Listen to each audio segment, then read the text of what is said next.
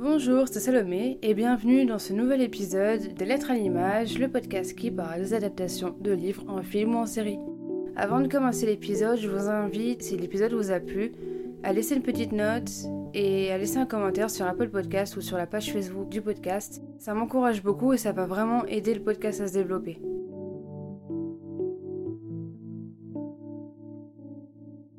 Je vous retrouve en cette fin d'année non pas pour vous parler d'une adaptation, mais pour vous parler de mes coups de cœur 2021. À côté de ce que je lis pour le podcast et ce que je regarde pour le podcast, j'ai quand même d'autres lectures et d'autres films que j'ai pu voir que j'ai beaucoup aimés et d'autres qui ont vraiment été de gros coups de cœur et c'est ce que je voulais vous présenter aujourd'hui. La plupart de mes coups de cœur sont des choses qui sont sorties cette année, que ce soit des livres ou des films, mais j'ai aussi des livres ou séries qui sont sortis il y a quelques années, ou l'année dernière pour certains. Le classement n'a pas du tout été fait par ordre de préférence, ça s'est vraiment fait comme ça. On commence donc ce top 10 par le film Pieces of a Woman, qui est un film Netflix sorti le 7 janvier 2021 avec Vanessa Kibri, vous devez sûrement la connaître en princesse dans The Crown, et Shia LeBeouf. C'est la première réalisation anglophone du cinéaste hongrois dont je ne tenterai pas de dire le nom, mais vous l'aurez dans la barre d'infos. Le film est en fait inspiré d'une pièce de théâtre qui a rencontré un grand succès dans les pays de l'Est. C'est tout simplement l'histoire d'un couple qui tente de se reconstruire après un accouchement à la maison catastrophique. Ce film a été un énorme coup de cœur. Il est magnifique mais tellement déchirant à la fois puisque c'est un film qui traite du deuil périnatal. Je pense que ce film n'est pas destiné à plaire à tout le monde, déjà par rapport au sujet, mais aussi parce qu'il y a peu de personnages, pas beaucoup d'action et on contemple vraiment un moment de vie. Par contre, les acteurs jouent terriblement bien et la photographie est très belle. Le film a été tourné en 35 mm et l'image est sobre et bizarrement douce, ce qui est assez contradictoire au vu du drame qui est raconté. On voit énormément les relations au sein d'un couple qui se déchirent car ils ne font pas du tout leur deuil de la même manière. On peut également voir la relation mère-fille qui prend une place importante avec euh, des non-dits et des incompréhensions. Les dialogues sont peu nombreux mais sont forts, profonds et très réalistes. Par contre, attention âme sensible s'abstenir puisque la première scène du film est un accouchement en plan séquence qui dure environ 30 minutes. Il a été tourné en deux jours et six prises. Vanessa Kirby avait expliqué que faire une prise de 30 minutes sans interruption était un choix libérateur pour elle. Cela permet de se jeter dans le vide et si l'on ne croit pas à cette scène, alors le reste du film ne peut pas fonctionner. Comme Vanessa Kebri n'a jamais eu d'enfant, elle s'est préparée à jouer son personnage en visionnant des documentaires sur les sages-femmes dans un hôpital du nord de Londres et a également été autorisée à assister à un accouchement. Ensuite, deuxième coup de cœur, c'est Malcolm et Marie, qui est aussi un film Netflix sorti le 5 février 2021. Il est réalisé par Sam Levinson qui a fait la série Euphoria. Et on retrouve seulement deux acteurs et pas des moindres, puisque c'est Zendaya et John David Washington. Le film raconte l'histoire d'un couple, donc Marie et Malcolm, rentrant de l'avant-première du long métrage de Malcolm. Très bien reçu par les journalistes et le public, il attend avec impatience les critiques. Mais la nuit va prendre un autre tournant lorsque le couple va régler ses comptes et remettre en cause sa relation, son amour et finalement tout ce qui gravite autour du couple. Ce film est absolument génial et magnifique. Je l'ai pas revu depuis que je l'ai vu la première fois, mais j'ai vraiment envie de le revoir. La mise en scène est très belle, le film est en noir et blanc, il y a seulement deux personnages, le film se déroule sans ellipse, donc on est 106 minutes avec eux en temps réel et c'est un huis clos. Encore une fois, ça ne risque pas de plaire à tout le monde. La mise en scène, très sobre mais magnifique, laisse la place au jeu des acteurs et aux dialogues qui sont incroyables. Soit ce sont des punchlines qui se renvoient comme du ping-pong, soit ce sont des longs monologues qui sont incroyables aussi.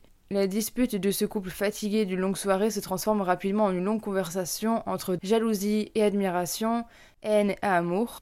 Il a rapidement été présenté comme un mariage story bis qui se focalise sur euh, la capacité d'un couple à communiquer.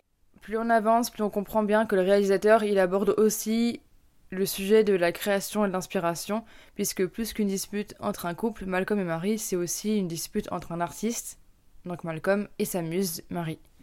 L'idée du film vient d'une anecdote réelle, puisque le réalisateur Sam Levinson a oublié de remercier son épouse au moment de la première d'un de ses films en 2018. Et en fait, c'est vraiment le point culminant de l'histoire. C'est que, en rentrant de la première, Marie lui reproche de ne pas l'avoir remercié. Le film a été créé dans un contexte un peu particulier puisque c'est Zendaya elle-même qui a contacté le réalisateur à l'annonce du confinement pour lui demander d'écrire et de réaliser un long métrage original. Avec ce film, le metteur en scène retrouve la comédienne Zendaya, après la série Euphoria. Le film a été tourné secrètement dans une villa californienne durant l'été 2020, uniquement de nuit et en comité restreint.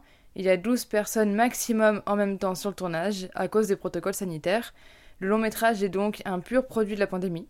Il a été écrit en 6 jours et tourné en 2 semaines, ce qui fait que ce projet est juste fascinant rien qu'à travers son processus de création, qui est unique, et les obligations auxquelles s'est conformée l'équipe pour mener à bien le tournage. Troisième coup de cœur, c'est le film Promising Young Woman qui est sorti au cinéma le 26 mai 2021. Il est réalisé par Emerald Fennell et on retrouve Carey Mulligan, Bo Burnham et Alison Brie. Le film suit Casey Thomas, une jeune femme traumatisée par la perte de sa meilleure amie qui s'est donnée la mort après un viol à l'époque où elles étaient étudiantes. Désormais, Casey erre dans la nuit à la recherche de potentiels abuseurs pour les confronter. Néanmoins, quand elle retrouve un ancien camarade de classe, sa vie va basculer dans la vengeance. Donc Promising Young Man est la première réalisation d'Emerald Fennell, qui est auteur de romans, showrunner de la saison 2 de Killing Eve, et comédienne qu'on a vue notamment en Camellia Parker Bowles dans The Crown. Ça faisait longtemps que j'avais pas vu un thriller, puisque c'est pas mon genre préféré, il me semble que le seul que j'ai vu c'était Get Out, mais pour Promising Young Woman, j'ai été captivée par cette histoire. Je pense que ce qui m'a fait aimer ce thriller, c'est que le film enchaîne différentes catégories de films et pas juste le thriller. On passe par le drame, le thriller, mais ce serait oublier toute la partie comédie noire qui s'enchaîne avec des passages dignes d'une comédie romantique et qui font tout le charme du film. Même si le ton du film est léger et porté par un rythme pop et entraînant, le fond tragique est jamais très loin. Pour ce quatrième coup de cœur, je triche un petit peu puisque je voulais vous parler de mes coups de cœur hors adaptation pour cet épisode. Et je vous ai déjà parlé de la saga Divergente dans trois épisodes, donc je pense que c'est bon, vous avez compris, j'ai adoré cette saga. Mais j'ai une excuse puisque c'est pour vous parler du quatrième tome, qui est le spin-off de 4, qui n'a pas été adapté, donc ça compte quand même dans cet épisode. Et le livre 4, c'est 5 histoires courtes qui explorent l'univers de la série à travers les yeux du mystérieux et charismatique Tobias Eden, en révélant des facettes inconnues de sa personnalité, les trames de fond et ses relations. Donc c'est un tome qui commence avant les événements du tome 1 jusqu'à sa rencontre avec Triss. Donc dans ce tome, le lecteur se plonge dans la peau de Tobias Eaton, alias 4, et on découvre une partie de lui qu'on n'a pas eu l'occasion de découvrir dans la trilogie. Donc ses peurs, ses souffrances, ses premiers pas chez les audacieux, la manière dont il est intégré et beaucoup d'autres choses. On avait déjà commencé à voir son point de vue dans le tome 3 de la saga, mais justement, ça m'avait vraiment donné envie d'en savoir plus. Donc, oui, ses peurs et ses souffrances, l'auteur nous les avait déjà dévoilées auparavant, mais pas de manière aussi détaillée et surtout pas comment lui les ressent. Et je trouve ça génial. Tobias apparaît extrêmement fragile et vulnérable, et c'est vraiment aux antipodes de ce qu'il deviendra et de ce qu'on connaît dès le tome 1. Ce livre est vraiment un très bon complément de la saga et je recommande très fortement ce livre aux fans de la trilogie. Tout d'abord puisqu'elle présente une facette plus profonde et complexe du personnage de Tobias. Véronique Ross nous entraîne ici dans les coulisses de sa trilogie. Ce qu'on y découvre est très intéressant et donne une nouvelle dimension de ce qu'on a pu lire. Quand j'ai fini ce livre, la première chose que j'avais envie, c'était me replonger dans la saga. Pas juste parce que j'avais vraiment aimé la saga, mais aussi parce que j'avais envie de relire au début en ayant déjà en tête tout ce que j'avais appris sur Tobias. Donc je vous le recommande vivement. En plus, il n'est pas très très long comparé au tome précédent. Huitième coup de cœur, Les étincelles invisibles de Elle McNichol, sorti chez l'école de loisirs. J'ai découvert ce livre grâce à Laura de la chaîne YouTube Troyan que vous avez pu entendre dans l'épisode sur Tous nos jours parfaits et sur Le jeu de la dame. Et elle cherchait un livre jeune adulte parlant d'autisme. Et quand elle a partagé ce livre, j'ai sauté sur l'occasion. C'est vrai qu'il n'est pas courant de lire des histoires sur les autistes, et pourtant c'est tellement important que chaque personne puisse être représentée et qu'elle puisse se retrouver dans un personnage. L'autrice est autiste, et cela fait d'elle une autrice One Voice, et j'imagine que c'est sa neurodiversité qui permet qu'elle écrive aussi sensiblement et justement sur le sujet. C'est l'histoire d'Adi qui est autiste. Lorsqu'elle apprend en cours d'histoire que sa petite ville de Juniper a persécuté, torturé et exécuté des dizaines de sorcières au Moyen Âge, elle est bouleversée. Ces femmes, accusées de sorcellerie, n'étaient-elles pas autistes ou neurotypiques comme elle?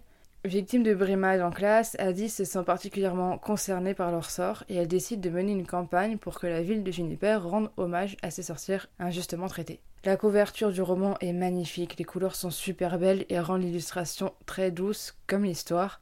C'est une écriture très sincère et pleine de tendresse.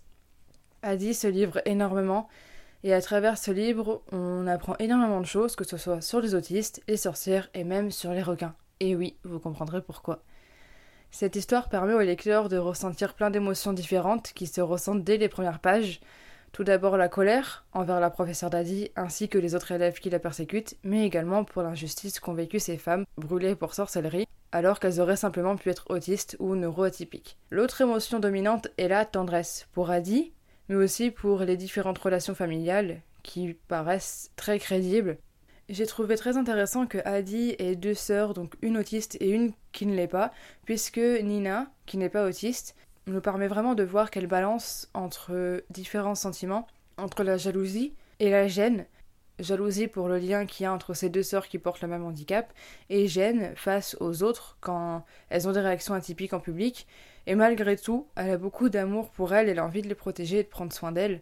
J'ai adoré aussi l'amie d'Adi, Audrey, qui prenait vraiment le temps d'aider Adi et d'essayer de la comprendre. Et du coup, c'est un personnage qui est vraiment très mature pour, pour son âge, puisqu'elle a seulement 11 ans. Donc vous l'aurez compris, j'ai un énorme coup de cœur pour ce roman, et je trouve que pour les neurotypiques, et particulièrement les enseignants, c'est un roman que l'on peut que conseiller. Je sais que moi je travaille dans une école, et je l'ai recommandé à la maîtresse parce que dans sa classe il y a un élève autiste. Voilà, ça permettrait vraiment de, de l'aider à mieux comprendre. Et ça nous permet vraiment à tous les lecteurs, que vous soyez jeunes, moins jeunes, professeurs ou pas, neurotypiques ou pas, ça permet vraiment de mieux comprendre les autistes et de se questionner sur notre manière d'agir vis-à-vis d'eux. Sixième coup de cœur, le livre Tenir debout dans la nuit de Eric Pessan qui est sorti en mars 2020 chez l'école de loisirs. C'est l'histoire de Lali qui a 16 ans et qui n'est jamais allée à New York. Elle n'a même jamais osé en rêver puisque c'est trop loin et trop cher, et qu'elle vit dans une famille modeste. Alors quand Piotr lui propose de l'accompagner, elle accepte.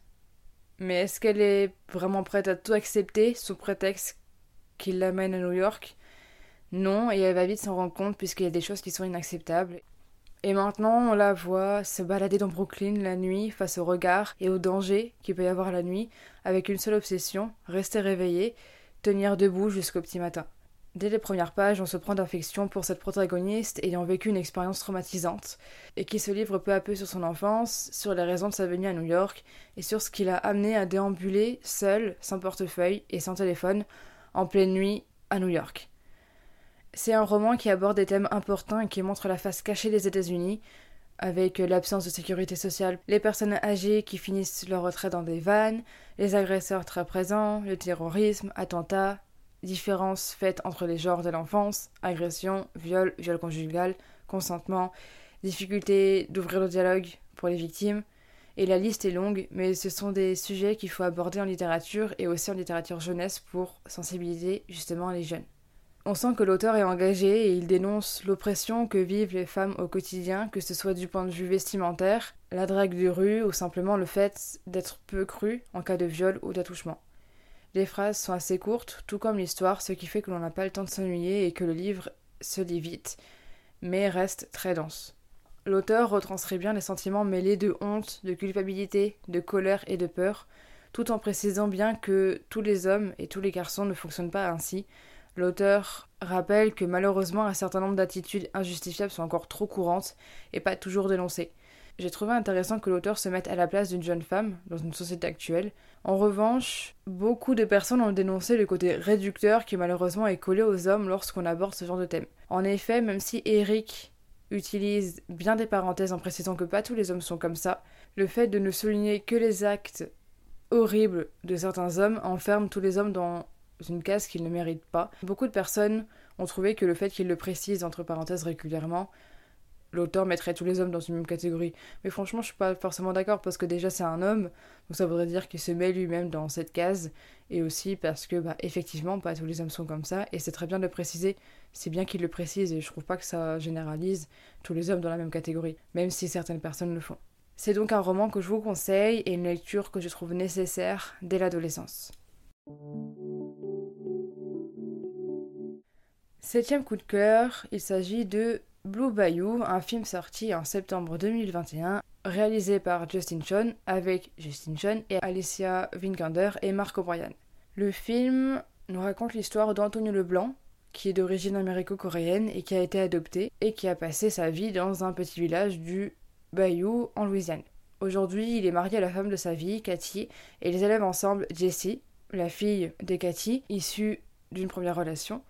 Et alors qu'il travaille dur pour offrir ce qu'il a de meilleur à sa famille, il va devoir affronter les fantômes de son passé en apprenant qu'il risque d'être expulsé du seul pays qui n'a jamais été considéré comme le sien. J'ai rarement été autant touchée par un film. À la fin, je pleurais, littéralement. Le film il aborde un sujet malheureusement méconnu, mais important, puisque entre les années 50 et 80, des milliers d'enfants adoptés, surtout de Corée du Sud, par des Américains, puis devenus adultes, se retrouvent sans nationalité américaine et sont susceptibles de se faire expulser dans leur pays natal qu'ils ne connaissent pas au final. Blue Bayou se focalise donc sur une famille fictive dont le père se voit menacé d'expulsion. Joué par le réalisateur lui-même et Alicia Vikander, c'est un film rempli d'humanité et l'histoire se suffit à elle-même pour nous émouvoir et nous faire prendre conscience de ce problème. Il nous amène à réfléchir sur les différentes formes que peut prendre l'appartenance à un pays, ainsi que sur les différentes formes que peuvent prendre les liens familiaux.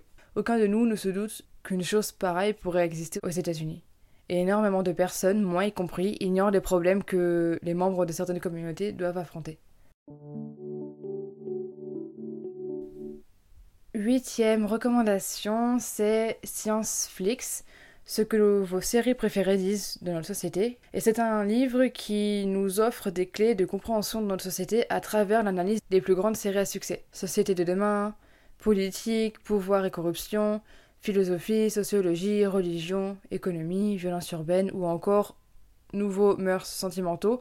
Ce sont ces sujets dont traitent réellement toutes nos séries préférées. Dans cet ouvrage, les auteurs nous révèlent que derrière le divertissement, ce sont bel et bien toutes les différentes facettes de nos sociétés que les grands séries à succès mettent en avant. À travers des exemples précis, détaillés et clairs, ce livre interroge ce que les séries préférées des ados, qui sont aussi celles des adultes, disent des sciences humaines. C'est un livre pour renforcer notre culture générale tout en nous plongeant dans l'univers additif des séries. Je pense qu'on a déjà tous entendu que les séries que nous regardons sont une perte de temps et que c'est déprutissant. Mais en réalité, c'est pas le cas. Et ce livre en est la preuve. Il aborde les séries Black Mirror, Lupin, Narcos, 13 Reasons Why, The Hundred, Snowpiercer, Prison Break, The Crown. Et là, c'est qu'un exemple puisque en tout, il y a 19 séries qui sont détaillées. Ce livre permet vraiment de découvrir énormément de choses sur des séries qu'on peut adorer et qu'on a tous pu aimer ou voir. Et il permet aussi de découvrir des séries qui pourraient nous attirer par les thèmes centraux présentés dans l'ouvrage. Je pense que des fois on se rend même pas compte du nombre de sujets qui peuvent être mis en avant par les séries, les sujets de notre société. Les séries permettent vraiment de nous éduquer, nous faire découvrir la culture, l'histoire avec un grand H, comme par exemple la série The Crown qui est détaillée, les sujets d'éducation avec euh, la série 13 Reasons Why. Donc on apprend vraiment énormément de choses et les illustrations sont vraiment très colorées, très dynamiques. On a même des avis des personnes sur les séries. On a des définitions, on a des infos sur la série. Il y a énormément de choses et j'ai hâte vraiment de pouvoir lire tout le livre, même sur les séries que j'ai pas forcément encore vues. Parce que là, je me suis surtout concentrée sur euh, les séries que j'ai déjà vues. J'ai vraiment hâte de pouvoir découvrir le reste. Neuvième coup de cœur, c'est le film Teen Boom, qui est un film Netflix sorti le 19 novembre 2021. C'est l'histoire vraie de Jonathan Larson sous forme de comédie musicale, réalisée par Lin-Manuel Miranda, avec Andrew Garfield, Vanessa Hudgens et Bradley Whitford. À l'approche de ses 30 ans, un jeune compositeur prometteur jongle entre l'amour, l'amitié et l'envie de réussir quelque chose de grandiose avant qu'il ne soit trop tard, avant de passer ses 30 ans.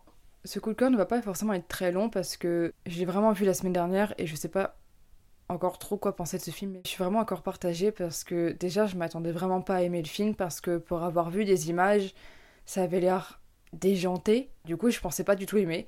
Mais au final, c'est vraiment super intéressant parce que déjà c'est une histoire vraie et c'était vraiment une légende de Broadway, Jonathan Larson. C'est vraiment le créateur de la comédie musicale progressiste et avant-gardiste Rent.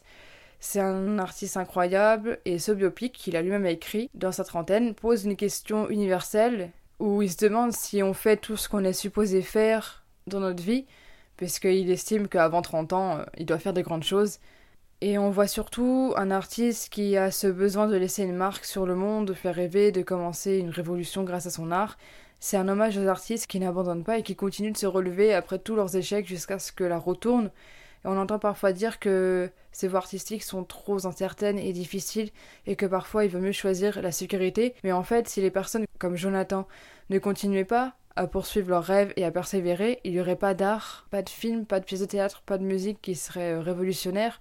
Du coup, c'est grâce à des artistes comme ça qui sacrifient énormément au quotidien et qui veulent changer le monde à leur façon qu'au final on peut nous euh, observer des choses très belles dans l'art. Le jeu de Andrew Garfield, il était incroyable. Ce que j'avais peur en voyant les bandes annonces, ce côté déjanté, c'est ce qui me faisait rire pendant le film, puisque des fois il a vraiment des expressions assez incroyables et c'est vraiment marrant. Les musiques sont vraiment bien et l'histoire aussi, parce qu'on voit vraiment la persévérance et on a de la peine aussi pour lui quand ça marche pas, mais en même temps on est vraiment du coup contente avec lui quand ça marche. Et je vous le recommande vraiment, les musiques sont bien, elles sont belles et le jeu des acteurs est vraiment super, incroyable.